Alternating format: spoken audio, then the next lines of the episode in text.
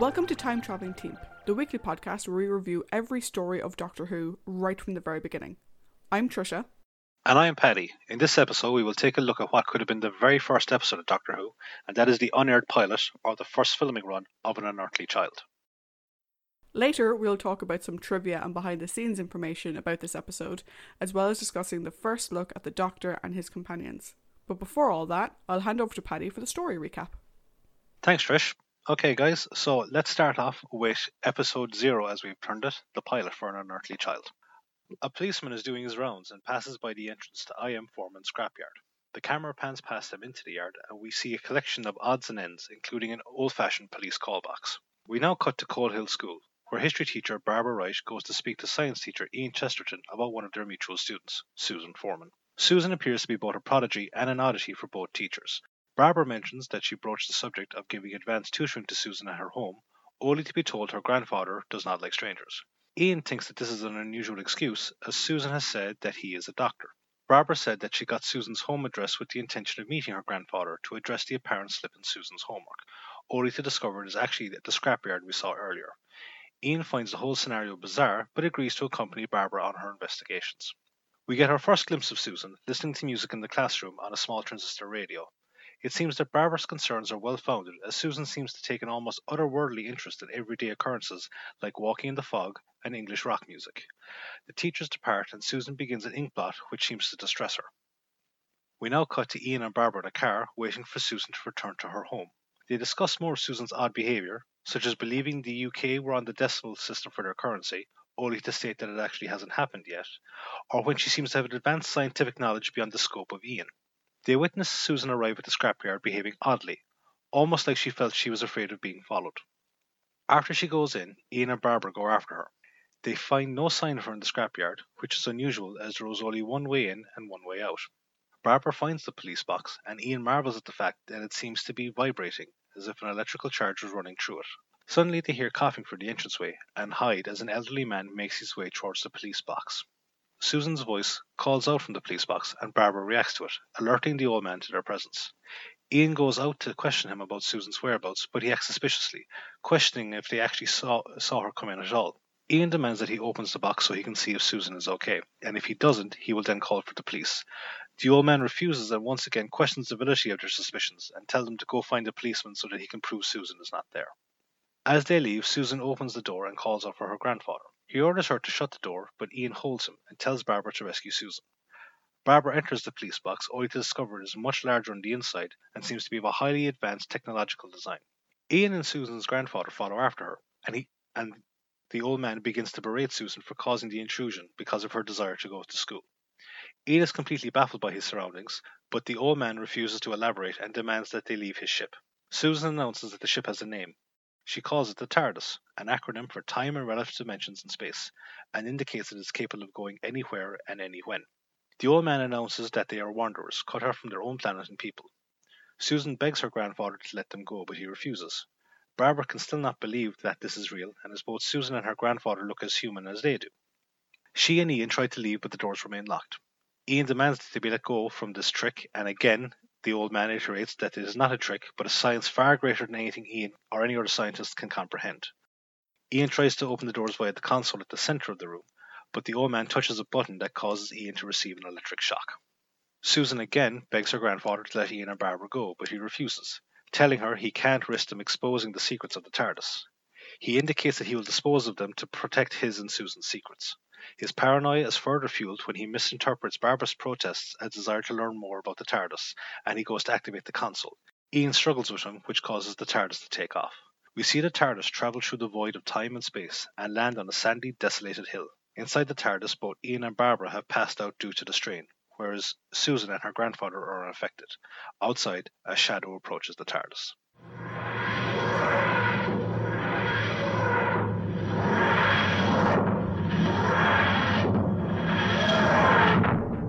Now that that's the summary out of the way of it, what I'm going to do is I'm going to hand you over to Trisha to go over some trivia and behind the scenes. Over to you, Trish. Thanks, buddy. So, Doctor Who was created by Sidney Newman back in the 1960s to fill an open time slot on Saturday evenings between the grandstand and jukebox jury, uh, sports and music show, respectively. Though considered a children's programme, it was not actually made by the children's department within the BBC and was instead made by the drama department. According to Verity Lambert, this created some tension between the departments at the BBC because it was sort of felt that anything that was designed for children should be made by children's programming, not by drama. Though often referred to as the pilot to differentiate between the version of the episode that was aired, technically this isn't a pilot, although Paddy and I will continue to call it the pilot, because BBC didn't do pilots back in the 1960s. This is just an alternative version that was never aired. An Unearthly Child was written by Anthony Coburn. He created four full serials for Doctor Who, including An Unearthly Child, The Masters of Luxor, which was never filmed but was later released by Target Books and then adapted by Big Finish Productions. He also created two other serials, but they were never filmed, and we don't know any details about them. He passed away in 1977 after having a heart attack while producing the second series of the BBC period drama Poldark. This episode was directed by Waris Hussein. He also directed most of the fourth Doctor Who serial, Marco Polo. So we'll talk about him more when we get to that. Doctor Who's first two seasons were produced by Verity Lambert. Now, Verity is, to most people, considered the mother of Doctor Who, given her role at getting it off the ground at the beginning. Before moving to the BBC in 1963, Verity worked for ABC, which is where she met Sidney in the first place. While she was not Sidney's first choice for producer, his first two had turned him down, he knew of her work and was very keen for her to take the job. When she took the role, she was the BBC's only female drama producer, as well as the youngest. Verity would go on to produce, as I said, the first two seasons of Doctor Who before leaving the show in 1965. When we get to her last story, we'll take a look back at Verity's contributions to Who and how she has been recognised in the last few years. The pilot introduces us to our main cast, where we have William Hartnell as Dr. Foreman slash Susan's grandfather, we don't actually hear him referred to as the Doctor, which is why Paddy didn't do it in his story summary. We have Carole Ann Ford as Susan, Jacqueline Hill as Barbara Wright, and William Russell as Ian Chesterton. We'll talk more about our cast as we move forward with the first season. There are actually five different versions or cuts of this pilot episode available in some way, shape, or form, which can make it difficult to identify which one people are talking about. So much so that when preparing for this episode, I watched the wrong one and I had to go back and watch it again. The edit we are reviewing is the 24 minute version that appears on the 2006 DVD release of An Unearthly Child. This is accessible in the episode selection screen on the DVD and is not to be confused with the 35 minute studio recording, which is on the same DVD and can be found in the special features menu and was the one I watched by accident. It's like we were reviewing Blade Runner or something. Like all the different cuts available. Yeah, well, the reason for the different cuts is because they had several versions of what happened when Ian and Barbara went into the TARDIS. They had a couple of different takes that they could play around with, and so different cuts use different takes. The 35 minute cut that I watched first uses a different take where William Hartnell nearly strangles himself with his scarf, to the version that ended up in the 24 minute cut that you and I watched. The 24 minute one, though, is the one most people refer to when talking about the pilot, hence why, when making the DVD, BBC put that in the episode selection screen and not as a special feature. Okay. Keen fans will also be able to tell that there's a slightly different version of the Doctor Who theme used in the pilot episode. It includes a thunderclap at the beginning that we never hear again. So, why was this not the version that made the screen? Is probably the piece of trivia most people want to know about. After viewing the original pilot, Sidney Newman said that it needed to be remade, and he has in fact described it as the worst piece of work he had seen in a long time. The reasons he cited are technical issues and character presentation. During the initial recording, there were a number of technical issues on set, including doors not working properly, lighting not being right, jerky camera movements, and more. Also, there were a number of flubbed lines of dialogue. Though most of these have been removed from the 24 minute edit, there are still some that are in there. From a character perspective, the two characters that were overhauled were Susan and the Doctor himself. Susan was made a little bit less alien, so she could be more related to by the children in the audience, as she was meant to be their representation in the TARDIS, and also the Doctor, who to put it mildly, was made more likable. Very mildly. And that's it for trivia. interesting. Lots of kind of cool stuff there in terms of um, the, yeah, the, the fact that there was no such thing as pilots yet. This essentially is a pilot because Sidney Newman was determined to get it off the ground, and so was Verity Lambert as well. It just kind of makes you wonder, like, what could not have been, you know? Yeah, and I'll get into that a little bit more, at least in our discussion of the Doctor. But watching this, it's hard to imagine it getting to where it is now. Yes.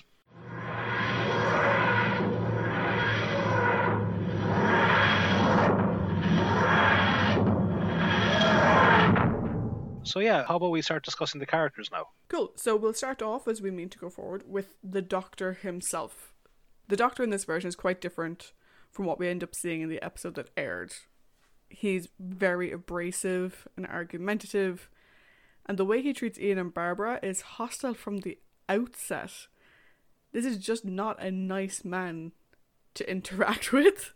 They're like if you were to bump into him, you would just think that he's a cantankerous old fart, basically.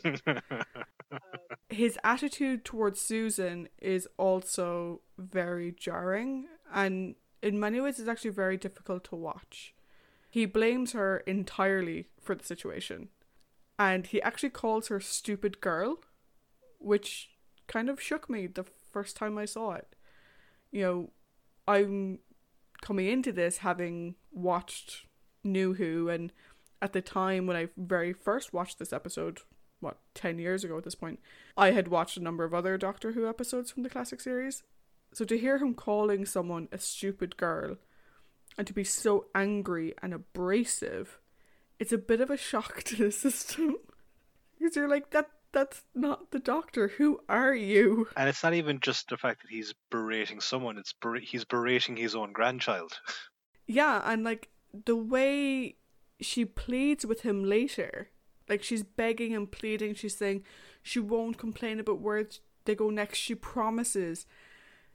It sort of gives the suggestion, at least to me, that this is maybe a bit of like a mentally abusive relationship.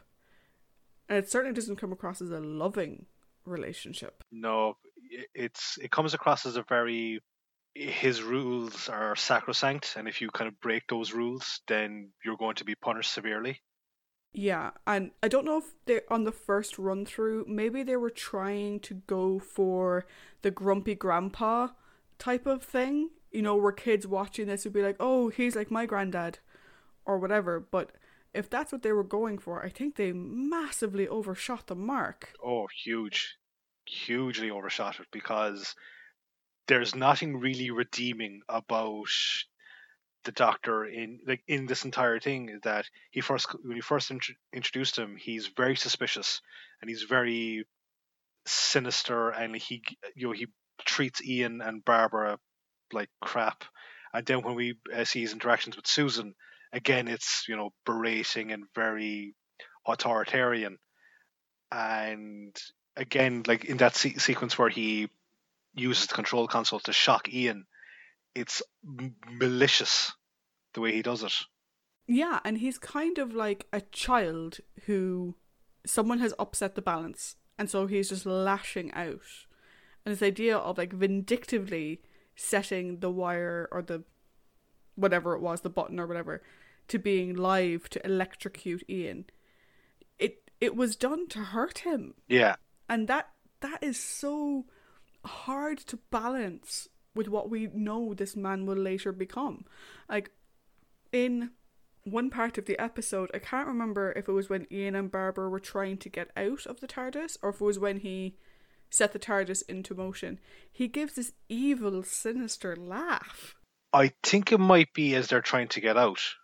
Yeah, and I was just like, what? Who is this? Do you know? And it's interesting because that wasn't what Sidney Newman imagined for the character, and I can completely understand why they made why he made them redo it. Mm. Like, he wanted him to be a father figure, and without any other modifiers, when you think father figure, you generally consider loving, kind, supportive. Yeah, like strict, strict when necessary, strict when necessary, but absolutely not this. No, not at all. Yeah, and the one thing that I considered when I was watching this. So, going forward, we're obviously going to be talking about the Doctor, the companions, and the villains. And as this is the sort of preliminary episode, we don't have a villain per se. But in this episode, the Doctor is the villain. Yeah. And that that's a bit of a shock to the system. Yeah, it is. It is because when you're when you first hear about Doctor Who, like say from a friend or, or a relative or someone else that has watched it before, and you make the decision to go back to the very start, and if this is the first thing you see, it's a case of Jesus, uh, what did it take for him to get from this to that? And I'm really glad, as you said, like that Sidney ordered the reshoot because the transition then is a lot more understandable. Yeah, like I don't see how they could have taken the man we saw in this unaired pilot to the man that we see even two or three serials down the line. They're they are so completely different. And it would take a massive leap of faith to understand how it got from or leap of logic rather. It would take a massive leap of logic to understand how it got from one point to the other. And it's a bit distressing because this isn't who he was meant to be. The reason why I'm so glad they reshot it is this show is called Doctor Who, which implies that the Doctor is the protagonist. Yes. You cannot get behind this Doctor as the protagonist. It just doesn't work. No one wants to watch the adventures of a cantankerous old fart who's evil and vindictive with everybody around him. Absolutely. And like if this had been the one that had gone to to shoot, if this had gone to air, you again you'd just wonder like would the cultural impact, would the phenomenon have lasted an entire season? I don't think so. I genuinely don't. So that was the doctor who was quite different. The other character who I mentioned in the trivia was changed a lot was Susan. My first note on Susan, and for most of the episode, this is the only thing I'd written down. Susan is weird. Susan is very, very weird. She's very sinister.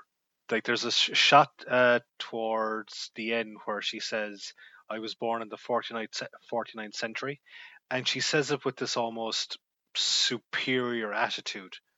And as much as she seems to care for Ian and Barbara, you do get the impression that she still kind of looks down on them. Yeah, now I do think that care is genuine. Yeah. You know, we can see her distress when her grandfather isn't going to let them go, and she, you know, she clearly cares for them, but maybe more so in the way you care for a puppy Yeah. than the way you care for a friend. Yes, absolutely. One of the things as well is that there's a bit of a sensual nature to her, maybe. Yeah. And some of the looks, you know, the way she looks and the way her eyes move, it's quite alien, which kind of makes sense in terms of the title, An Unearthly Child. But it's also a little bit sensual in some ways. The way she says some things, they're not quite human and they're not really quite. The tone and maybe the modulation of her voice isn't really appropriate to the nature of what she's saying, if that makes sense. She comes across as I, I, completely get what you're saying. Uh, the way that it kind of strikes me is is that again the cliche of the alien seductress that you know it kind of tempts the hero a small bit, and yeah, like it just again it just felt so off that if your intention was to have Susan be the gateway for the younger generation into the show, it sends a very weird message. Yeah, there's nothing for children to relate to in her in this iteration. Other than she likes music. Yeah, That's really about it. The one thing she did that was super weird, but I liked it, was when she did her Rorschach, Rorschach test, where she did the little spots of, of ink, folded it over, and then drew the hexagon because it looked like the TARDIS console. And I would have loved to know what they were planning on doing with that because that bit was actually quite interesting. Yeah, like it's I I thought it was kind of weird the first time I watched it because I couldn't quite make out what it was meant to look like the way that she seemed to bundle it up so fast and it was like what is this just to get across how weird she is or is there a point to it? when I first watched this, like I said, 10 years ago or whatever it was that I first watched this episode, I thought it was just a random odd thing that she did. But it was when oh, it must have been a number of years ago people were talking about it and I actually realized it looked like the TARDIS console. That she drew the hexagon specifically so that it would look like the TARDIS console. Yeah. And I said I would love to know where they were planning on going with that and why she got so freaked out. I mean, was it purely because, oh no, I can't have anything of the TARDIS, grandfather will kill me for drawing it? Or what reason? The, there's some, I, I don't know, like I said, it's just, I found that bit curious and it was the one bit her of her super alienness that I actually quite liked. it was just so it was just so weird that it, it just it felt like someone behind the camera was shouting do something weird and that's what she ended up doing but yeah again it would have been interesting to see if it's some sort of maybe telepathic ability that she may have or so, like she's in tune with the TARDIS more so than the Doctor would be. Who knows what it could have been? Yeah, very interesting. The Doctor and Susan are the ones that got a bit of a character shift, and we'll talk about this more next week when we talk about the episode that actually aired. But the two people who had very little change are our earthly companions, Ian Chesterton and Barbara Wright. Now, as this episode is just their introduction, and they are humans from the 1960s, there isn't an awful lot to get from them in 24 minutes. No. However, I did have a few notes um, on both of them. I'll do Ian first. The one thing that struck me is Ian does not deal well with having his reality or his perception of reality brought into question. Yeah, no, he he seems very because he's a science teacher. He seems very bound by what he knows from his own academic learning, and to have something kind of uproot that, it's it, it is kind of world shattering a small bit maybe. That's actually the reason why I find it interesting, though, because he's a scientist. Yeah. You would imagine he'd look at it from a scientific perspective, not be blocked by his scientific perspective. And now maybe this is scientists in the 1960s, but harder to comprehend what it is he's in. But he is so argumentative about the whole thing when he gets inside that like he can't even let it filter into his brain that this could be real. It has to be a trick. There has to be some way that they were doing it. And I'm like, Ian, use your eyes. it's there. I think it's actually kind of interesting because like you'd have like you know say if it had been 30 years prior or even 40 years prior because there hadn't been a whole lot of outside of earth exploration done in terms of like i think the, the first manned mission had or into space had gone up not a moon landing, but just someone in orbit. And I think science science was a bit more advanced uh, at that stage. So when they finally went outside of Earth, to have something that completely changed again what they understood was very kind of weird. Whereas if it had been say 40 years earlier, maybe because they hadn't gone that far, they could ex- like, accept a small bit more. Or maybe that's just my own reading into things. I don't know. What I find so interesting about it though is it is a bit of a shift from the character we see at the beginning of the episode. Yeah. So he's the way I sort of read him at the beginning is that he's funny, Mhm. but not like funny haha, but like just naturally funny. Yeah. He's quite relaxed. He's someone that you see yourself hanging out with. He seems to be very charismatic. Yeah. Yeah. So overall, you know, he's you get a nice impression of him. But then you see him reacting. It's kind of funny to watch his reaction. You're also kind of like, okay, tone it down a little bit, but overall, I think it's a really good introduction to a character in the short amount of time that they had to introduce him. You get to learn a lot about him and the way he is as a person. He's clearly very defensive of people. He's willing to jump in, arguably with an old man, but, you know, he's willing to jump in and do what's needed. Yeah. And he clearly is happy to take charge when the need arises. Then we have Barbara Wright.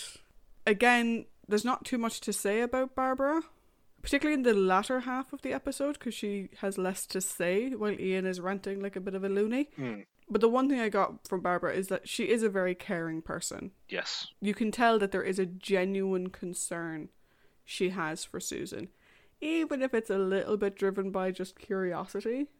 there is some genuine concern there. And she also comes across, and this is me bringing my own background into into things. She comes across as a very good teacher. Yeah. She recognizes that Susan has a talent for history, that it's something that she knows a lot about, and that she should specialize it. And she offers to help her.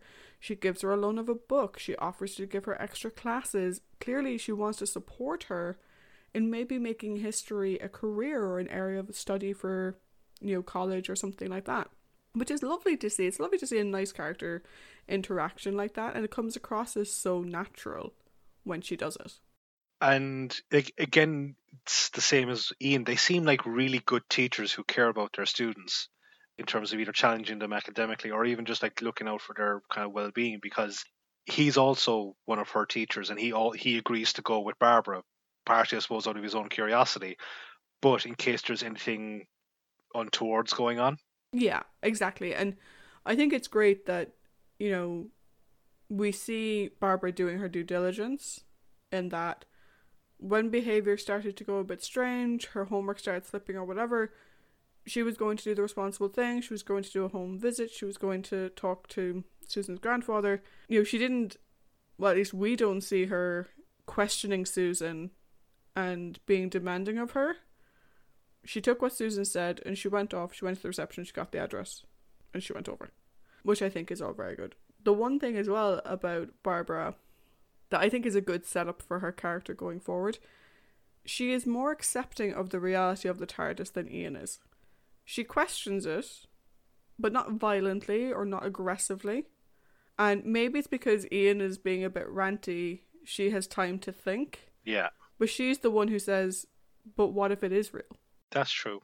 But I suppose that she she also kind of goes. Um, I there's there's one point there where it's almost like she's trying to deprogram Susan because like she said like you know you're as, you and your grandfather look as human as I and Ian do, and like ex- maybe yeah accepting of their surroundings, but maybe not the whole scenario if that makes sense.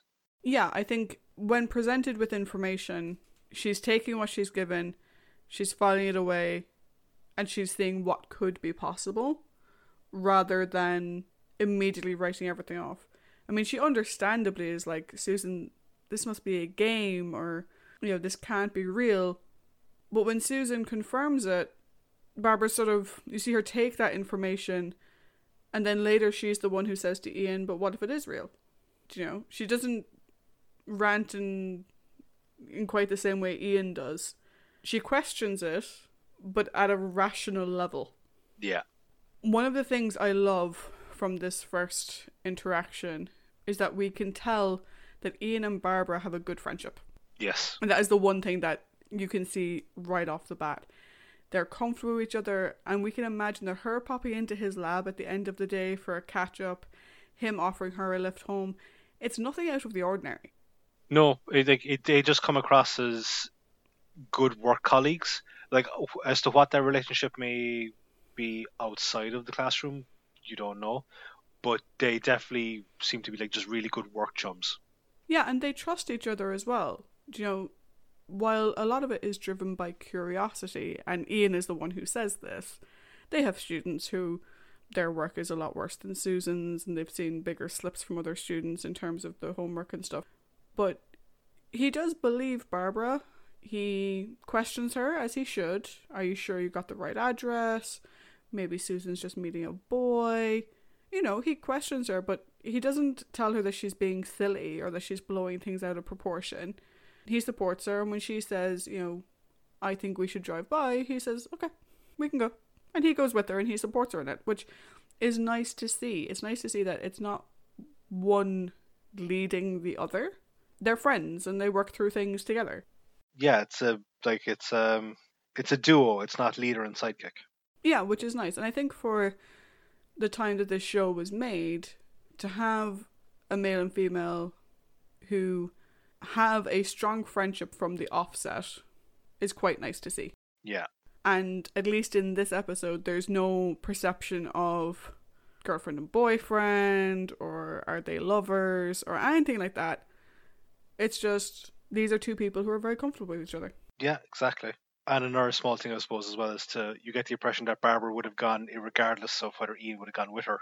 So again, in 1960 odd, that's good to see as well.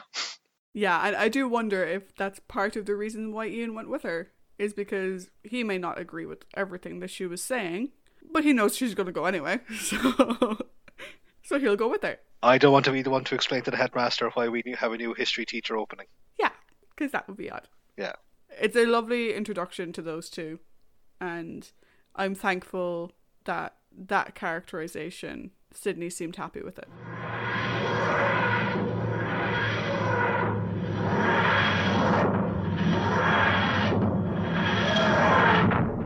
Having looked at the Doctor and the companions in this first unaired pilot, now we look at the story as a whole. Paddy, how would you rate this unaired pilot of an unearthly child? That's that's a tough one because like I'm trying to balance out trying to keep it separate from what I know comes after.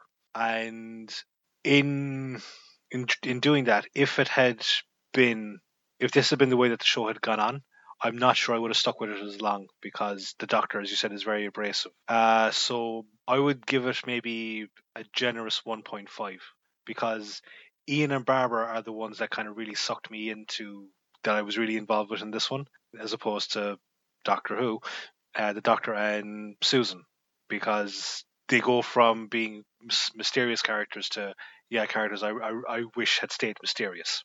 Yeah, I think, and for context, this is 1.5 out of 5 right? Yes, that's correct. Yeah. So my initial scoring of this, I gave it a two. Yeah. For a variety of reasons, some of which you've already mentioned. The characterization of the Doctor and Susan is very jarring. And try not to jump the timeline too much in terms of what we know they will be like. If I had watched this as the first episode of Classic Who, I probably wouldn't have watched the rest of it at least not of Hartnell's era. If this is the man that I was introduced to at the beginning, I probably wouldn't have watched it. The way I watched Who, in that I watched some of the newer episodes first, then I went back to the end of Pertwee, start of Tom Baker, and then I went back even further to this. If this had been the very first episode I saw, I probably would have given up on Hartnell there and then. Yeah, because wasn't the first Hartnell one you ever watched like the Sensorites, or was it the Romans? I think this was a long time or ago. was it the Keys of Marinus?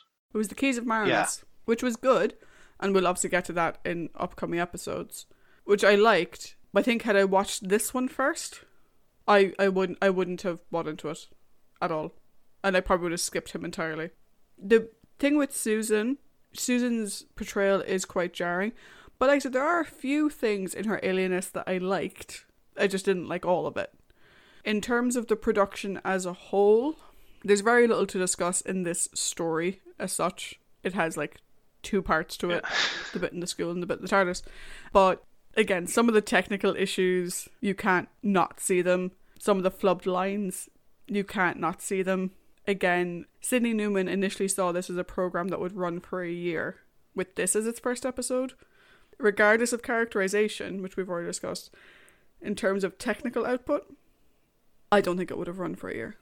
So I'm I'm glad that he made them go back and redo it. as as are millions of other people because yeah again in a day where like pilots and half seasons weren't shot ahead of time this was a pretty ballsy move by uh, sydney and but a ne- but a necessary move because i suppose it really speaks to him that he and again verity lambert that they felt such conviction for this show that they kind of put their jobs on the line a small bit In terms of should you go back and watch it, if you're a diehard Whovian, it's an interesting comparison. If you're a diehard Doctor Who fan, to see what could have been. But for a casual watcher, this is a hard pass. There's nothing in this for you. no the characterization you get for the Doctor and Susan isn't going to be what you're going to see going forward, and the characterization of Ian and Barbara you're going to get in the episode that aired. This has no value. There's no significant story change or anything. So, unless you're a diehard Whovian who's curious, I'd give it a hard pass. Yeah, I'd do the exact same because it's just when you know what's coming after, and again, I tr- you try not to bring it into your head when you're reviewing it as a separate entity, but when you know what's coming after, it's just a it's a quirky episode to watch as opposed to a must see. And like I know that so, some people would would have said something like very similar to me for Star Trek, you know, the cage and the menagerie, but that's two different things. They actually are they become two separate things. Whereas this it's almost like a dark side of the the episode and like you don't always need to investigate the dark side of something, you know? Yeah, and I think comparing it to Star Trek, which obviously was also made in the 60s, is probably a good way to go. The Cage was a pilot.